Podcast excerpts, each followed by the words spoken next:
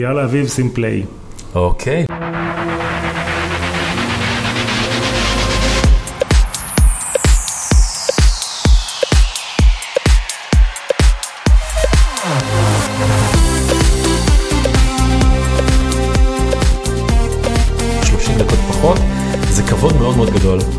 נבות לארח פה את מי שזכתה בצדק לכינוי הגברת הראשונה של ההייטק הישראלי, דוקטור אורנה ברי. ולמה היא זכתה לכינוי הזה? כי אני לא חושב שלא רק גברת, אין אדם שעשה את מגוון התפקידים שדוקטור ברי עשתה, מכל הכיוונים של תעשיית ההייטק, מהאקדמיה, מהממשל, מההשקעות, מהיזמות, חברות גדולות, סטארט-אפים, נכון? כן. אני מעולם לא שמעתי את אביב עושה פתיח כזה, אז אורנה, עזבי שאביב ישים לך כתרים על הראש. מי את? אני אורנה ברי, בת שישים ושבע וחצי. מזל טוב. לש... תודה רבה. הם לשלושה ילדים, עמית קרן, יעל דוד ואביטל ברי, וסבתא לארבעה נכדים, נטע דוד, יפתח דוד, הילה קרן ומיכאל קרן. וגם אני בין השאר עוסקת במדעי המחשב, והיום אני סגן נשיא בדל אי אם סי ומנהלת את מרכז המצוינות, מנכ"לית של מרכז המצוינות של דל אי אם סי בישראל, וזהו. ועוד קודם אני רק אוסיף, היית המדענית הראשית במה שהוא היום משרד הכלכלה, אני מתאר לעצמי שהשם הזה כל הזמן משתנה, משרד התמ"ת. היום זה רשות החדשנות. נכון, והיית משקיעת הון סיכון, ויושבת ראש חברת פריימסנס, שנמכרה במאות מיליוני דולרים לאפל. שכחתי משהו? שכחתי המון. יש, תראה, כיוון שאני מבוגרת, אז גם היה סיפק בידי. אז ככה, הקמנו את חברת טורנט תקשורת נתונים. באיזה שנה? נמכרה לסימנס, הקמנו אותה, היא בעצם התחילה לפעול ב-אחד בינואר תשעים ושלוש. אוקיי. הקמנו, אחר כך, אחרי שהחברה נמכרה, בערך שנה אחרי המכירה שלה, פחות קצת, גויסתי לממשלה לתפקיד של מדענית ראשית במשרד התעשייה והמסחר. אחרי שסיימתי שם, הלכתי לחזרה לעבוד עם מי שהיו המשקיעים שלנו באורנט, בג'מיני, קרן ההון הסיכון הישראלית. במהלך התקופה הזאת אני הייתי שותף עצמאי, הייתי מעורבת בשלוש חברות, אחת מהן היא פריימסנס, זאת הייתה לדעתי קבוצה מדהימה, אנשים שם אני בקשר עמוק איתם עד עצם היום הזה, ובאמת לדעתי יש עוד עתידם לפניהם.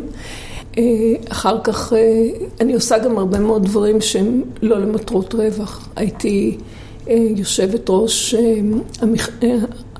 ועד המנהל של המכללה האקדמית תל אביב יפו, שיש לה משימה חינוכית ממדרגה ראשונה ביפו, והיא מצוינת מבחינה אקדמית בפני עצמה, עם אנשים יוצאי דופן שהשפיעו לטובה על הסביבה הלימודית של ילדים מכיתות ג' ועד י' ב', מה שהשפיע גם על כלכלה של, של המקום, וגם סגר פערים של המשפחות עם הילדים, התנהגות, התנהגות חברתית עם השקעה חברתית יוצאת דופן.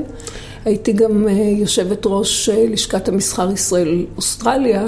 אני התפטרתי משני התפקידים האלה לאחרונה בגין העובדה שאני לא בקו הבריאות, ואני מקדישה זמן לבדיקה של אפשרויות בנושאים של טיפולים, אבל אני בסך הכל מאוד קשורה לנושאים שהם לא למטרות רווח. תגידי אורנה. הקמנו רגע, ההקמה של, הקמה של דל אי אם סי היא החברה הרב-לאומית הגדולה ביותר בבאר שבע, ו-אי אם סי הייתה החברה הראשונה הרב-לאומית שהתיישבה בבאר שבע, שנו תרומה גדולה בהקמה של הפארק, בשותפות עם, עם העירייה, עם האוניברסיטה, ועם חברת גב ים נגב, אנחנו בעצם היינו סוחר העוגן שם, וכתוצאה מזה נכנו להקים. היה שם תמונה מפורסמת של המשרדים של אי אם סי עם גמל. נכון, נכון. דרך אגב, הנדלניסטים אוהבים את זה פחות, אנחנו מתים על התמונה הזאת. ברור. והיום זה כבר נראה אחרת, כפי שאתם יודעים. הנכדים שלי מאוד אוהבים לשכשך שם את הרגליים במים, במפלים שנוצרו במקום. ממה את הכי נהנית בעשייה שלך? מה הכי אהבת? לעבוד עם סטארט-אפיסטים, או להשקיע, או לעבוד בחברות גדולות שעושות אימפקט גדול? מה הכי נהנית? תראה, השילוב שבעיניי הוא השילוב מנצח, זה המוח והאנשים.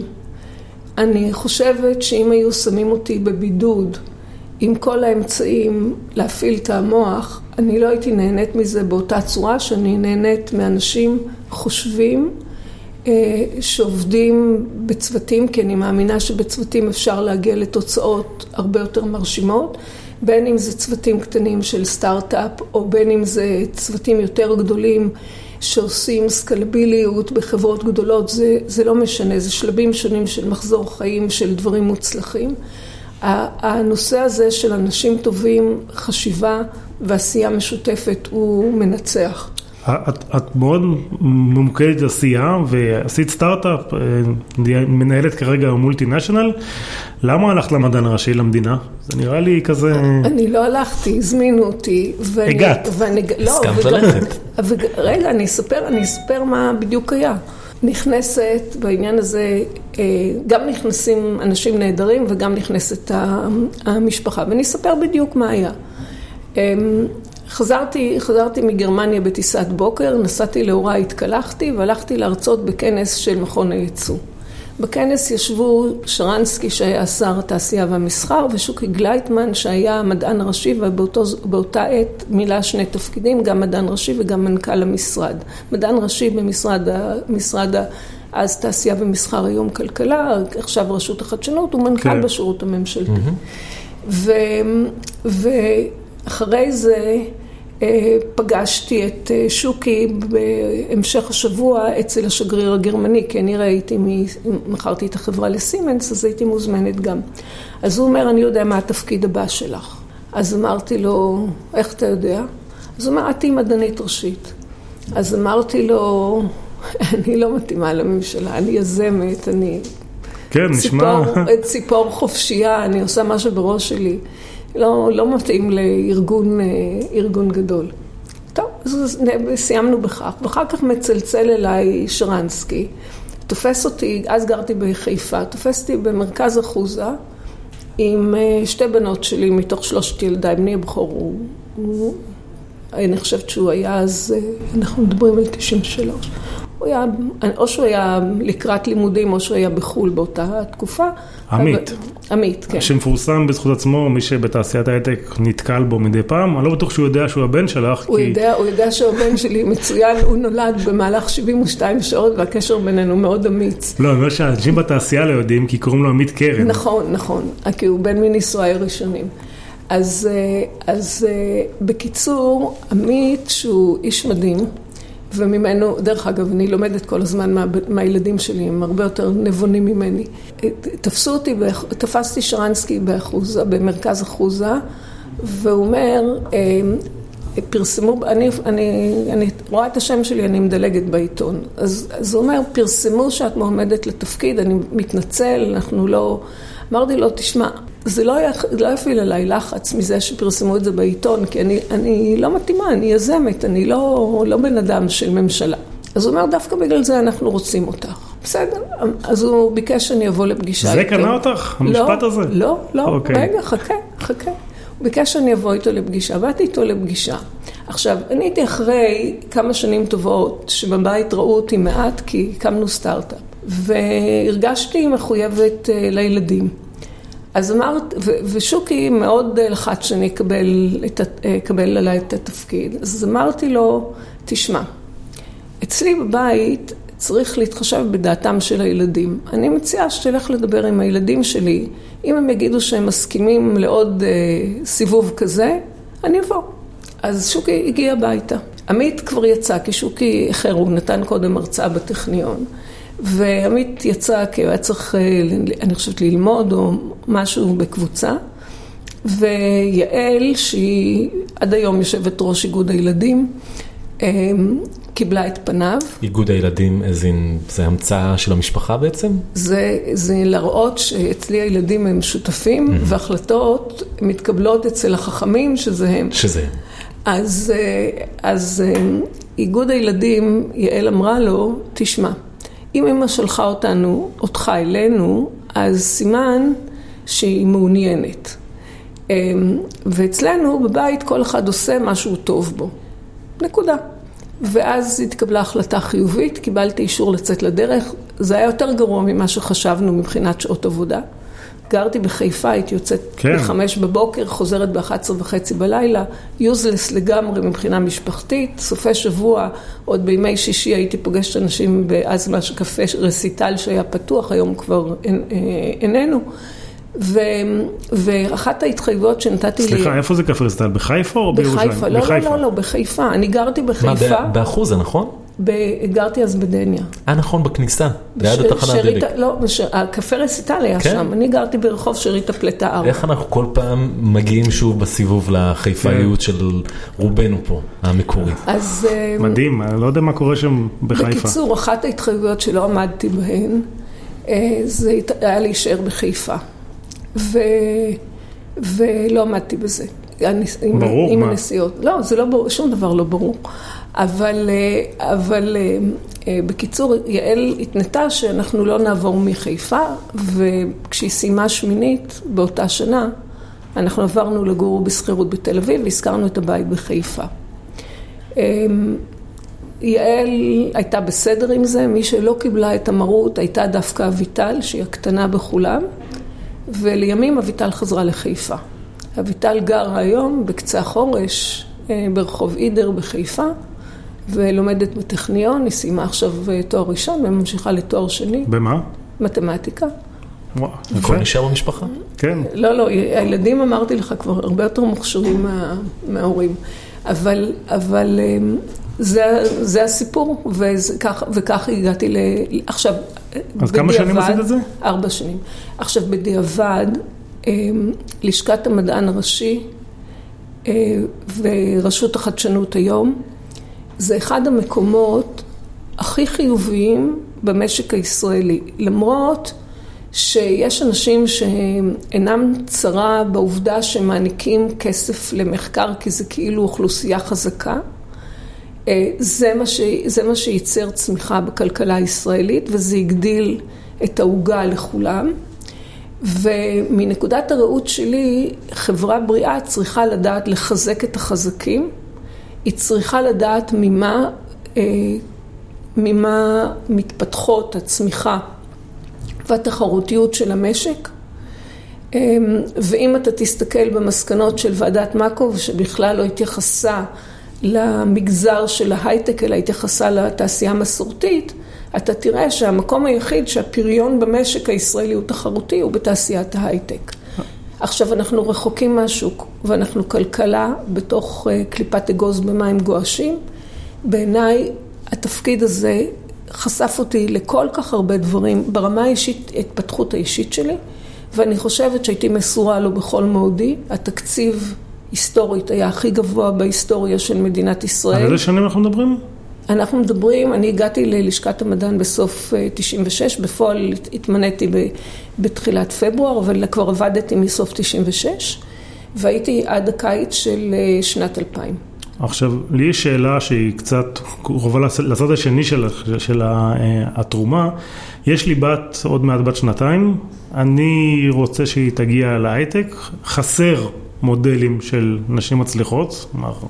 אני חושב שתורבם ערכנו כבר פה, ואם לא ערכנו מי שאנחנו מתנצלים מראש. אנחנו נערך. אנחנו נערך. איך גורמים אה, לבנות, כמו אה, הבת שלי, להגיע להייטק? אני, אני רואה אותם נושרות, אני רואה אותם נושרות בכל שלב, בתיכון, בלימ, בצבא, בלימודים, בסוף בתעשייה, לא, מגיע, לא, לא מתקרב למספר שווה לגברים. תראה, קודם כל, יש, אני לא יודעת אם אתם פגשתם את הנשים הצעירות שהעמידו את, את הארגון שנקרא Women to Women של מנטוריות ומנטיות של שמונה מאתיים, שזה התרחב מעבר ל-שמונה מאתיים. אני בוגרת חיל אוויר, אני לא בוגרת שמונה מאתיים. כן, פגשתי אותם. בנות של, הבנות שלי בוגרות שמונה מאתיים. יש, יש, יש מצבור. עכשיו, המצבור הזה הוא לא גדול בתפקידים מרכזיים.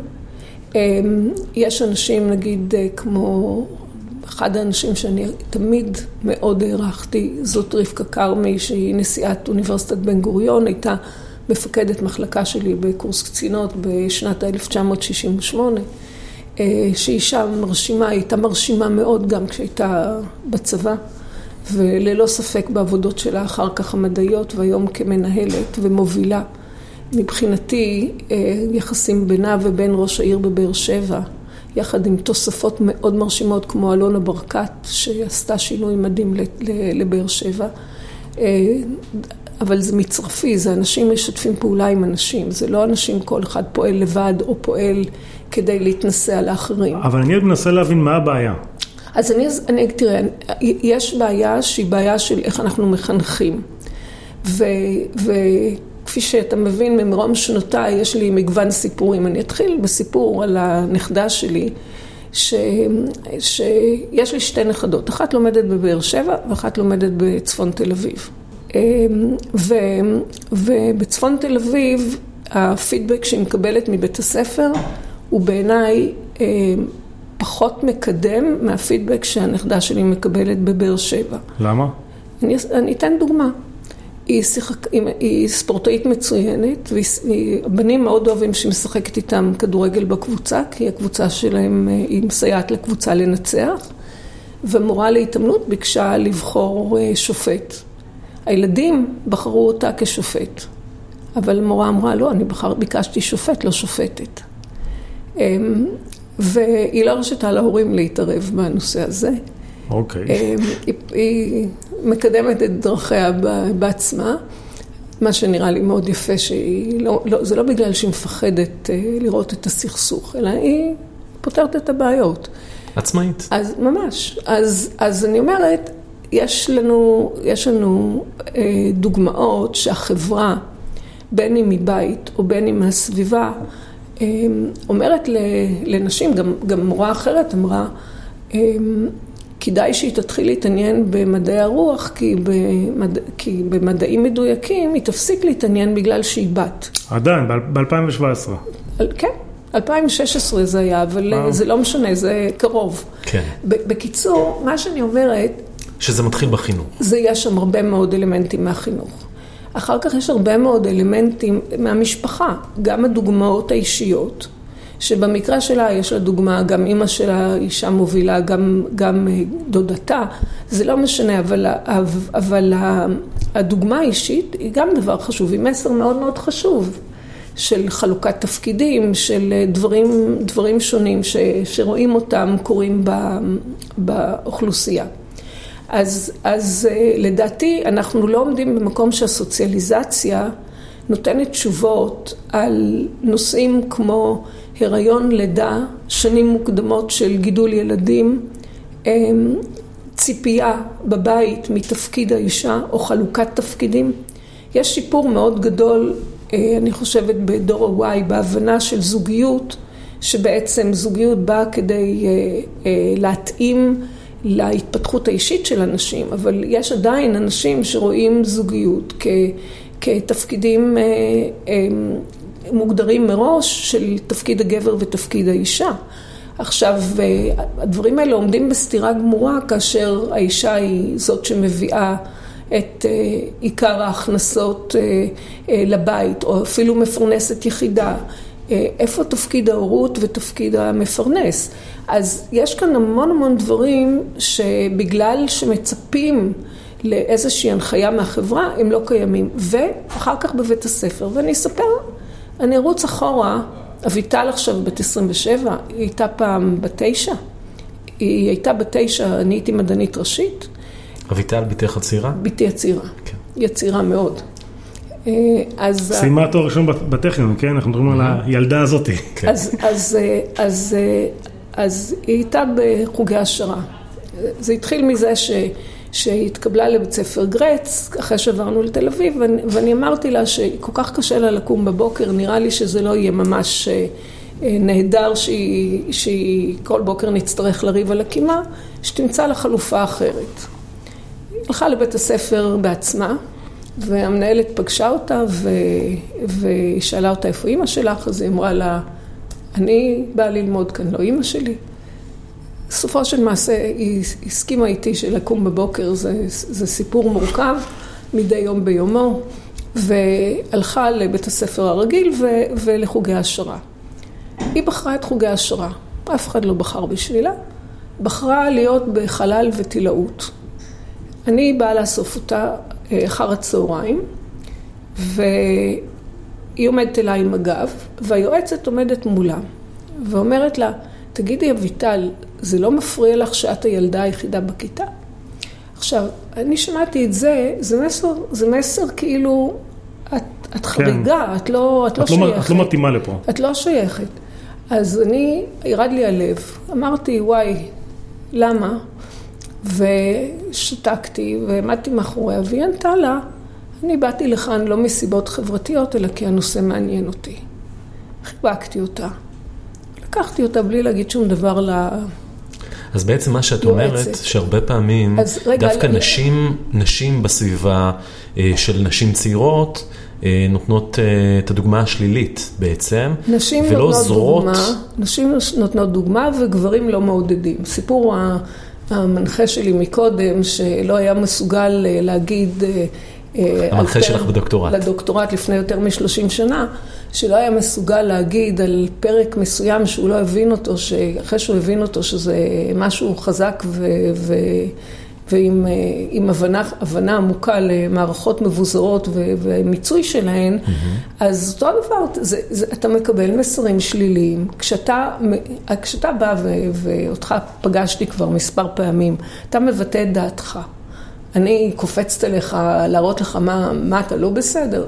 הרבה מאוד פעמים בנוכחות של נשים, בגלל התחרותיות שאישה לא יכולה להרוויח יותר, או אישה לא יכולה לפתור בעיה, או סתם הרב גוניות לא מתאימה למישהו כי היא מייצרת לו תחרות, אנשים נותנים מסרים שליליים. ונשים, אני חושבת, זה לא משהו, אני לא פסיכולוגית, אבל אני חושבת שנשים יותר מתרגשות מפידבק מאשר גברים. זה או שיש להם אה, אה, בצד החיובי אי-קיו מפותח, או שיש להם חוסר ביטחון, זה לא משנה. אבל, אבל מה שאתה צריך עם, ה, עם הבת שלך, זה קודם כל שיהיה משהו שהיא ממש אוהבת והיא תהיה ממש טובה בו. עכשיו, כל הילדים שלי יש להם צד אומנותי וצד מדעי. אתה יכול לבקש פעם מעמית שיראה לך תמונות שצילם בגיל חמש עשרה או אפילו בגיל מבוגר יותר. אני אעשה את זה ואני יודע גם שהוא מאזין. אז עמית, תזכור את זה. אז, אז יש לו, יש לו חוש אסתטי סופר מפותח. ומצד שני, הוא בן אדם פרגמטי, והוא החליט שהנדסה זה דבר יותר...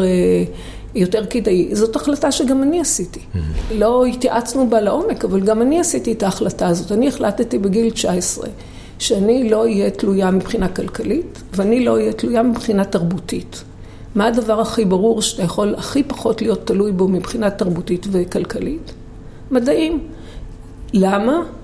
מדעים והנדסה, כן? למה? כי זה מקצוע גברי.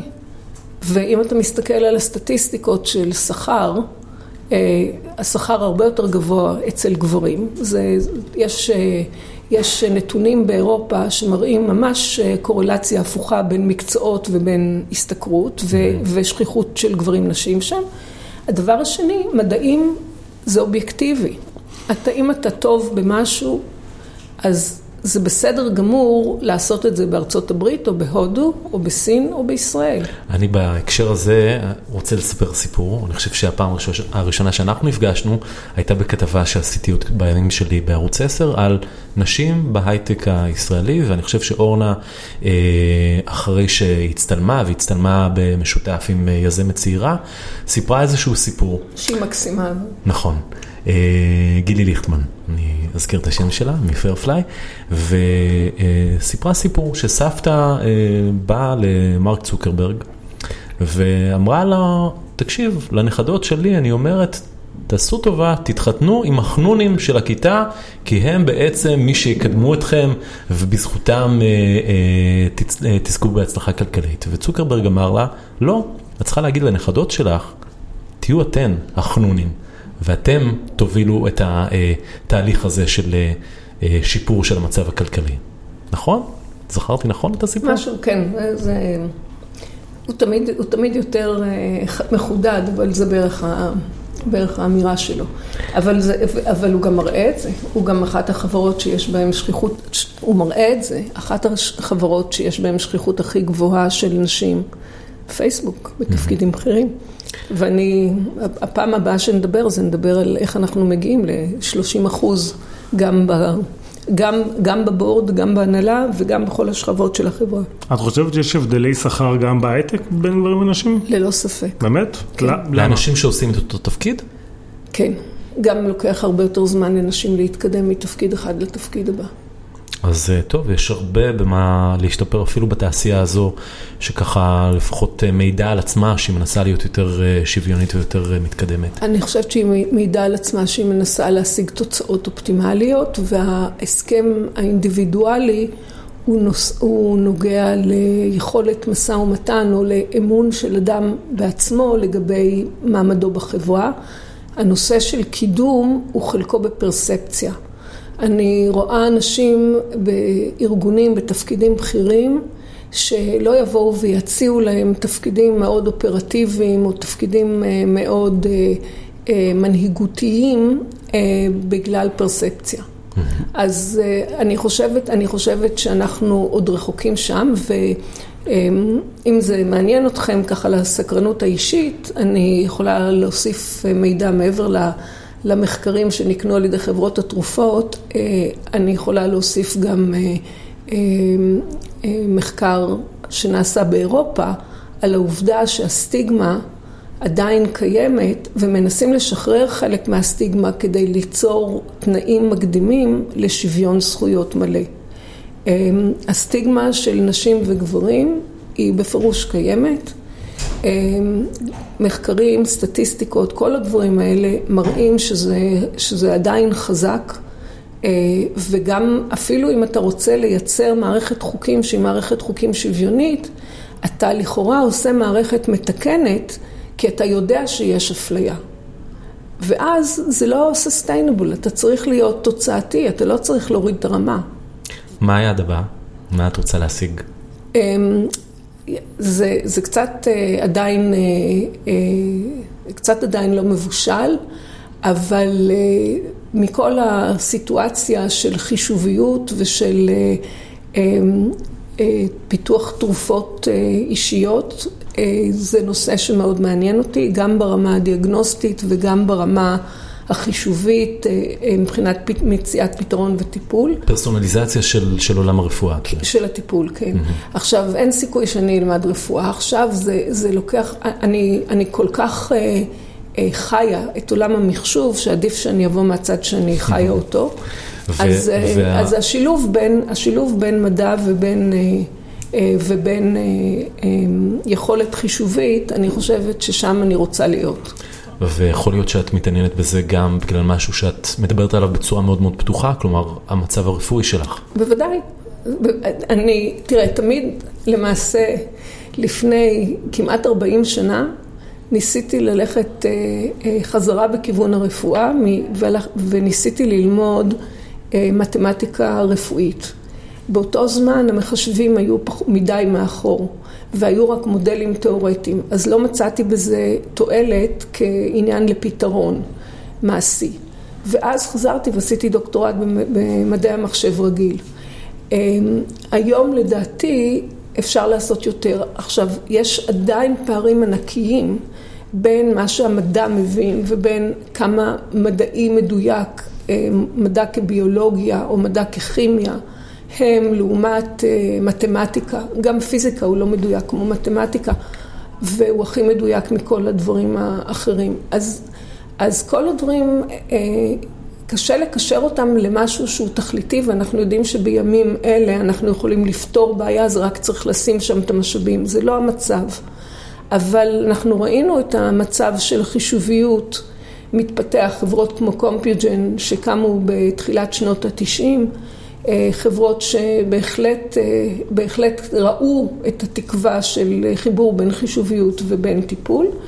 ו, והיום אני חושבת שאנחנו עוד שלושה צעדים קדימה, כי יש חיבורים יותר רחבים, יש חיבורים גם של, של הנדסות שונות, יש טכנולוגיות חדשות, ננומטריות, יש מגוון גדול של דברים שיכולים לעזור. אז את אומרת שהיעד הבא שלך זה בעצם לתרום לחישוביות, בעצם לפרסונליזציה של עולם הרפואה, להביא את הביג דאטה מצד אחד ו- ואת כוח המחשוב מצד שני לעולם הרפואה. אני חושבת שזה היה מאוד משמח אותי, שבקבוצה נכונה נגיע לתוצאות מאוד מעניינות בתור, בתור היעד הבא. וכיוון שלפני שחליתי, תמיד התחייבתי שאני אמות מסקרנות ולא משום דבר אחר, אני מקווה עדיין למות מסקרנות.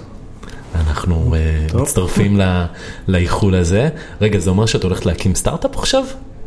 אני לא, אני, א', אני מחכה עוד ב, בתוך דל לאישור לאיזשהו פרויקט שאנחנו עושים. ואני, וזה סגמנט מאוד גדול בדל ו-E M C. Mm-hmm. זה סגמנט שמוכרים בו למעלה מארבעה מיליארד דולר בשנה, ואני מאוד מקווה לקבל אישור גם כאן, כי בעבר כשקיבלנו אישורים בארץ לעשות פרויקטים ממעוף הציפור, אז גם החזרנו לחברה אחר כך החזרים מאוד מאוד יפים. אני הייתי רוצה לראות מישהו אומר לך לא. לא כולם יודעים שאי אפשר להגיד לי לא. אז בואו נראה אותם. אפשר ללמד לאט לאט את כולם, הכל בסדר, יש מספיק זמן. אני עובדת על זה, אני עובדת על זה. טוב, אז תודה רבה אביב. תודה רבה אורנה, ובהזדמנות הזאת נאחל לך גם בריאות ואריכות ימים, ואנחנו מקווים, אולי נעשה עוד פרק, יש הרבה מה לדבר עם אורנה. יש אינסוף, ו-שלושים דקות לא מספיק. אורנה ברי, תודה רבה. תודה רבה רבה לכם. יאללה ביי. נתראות.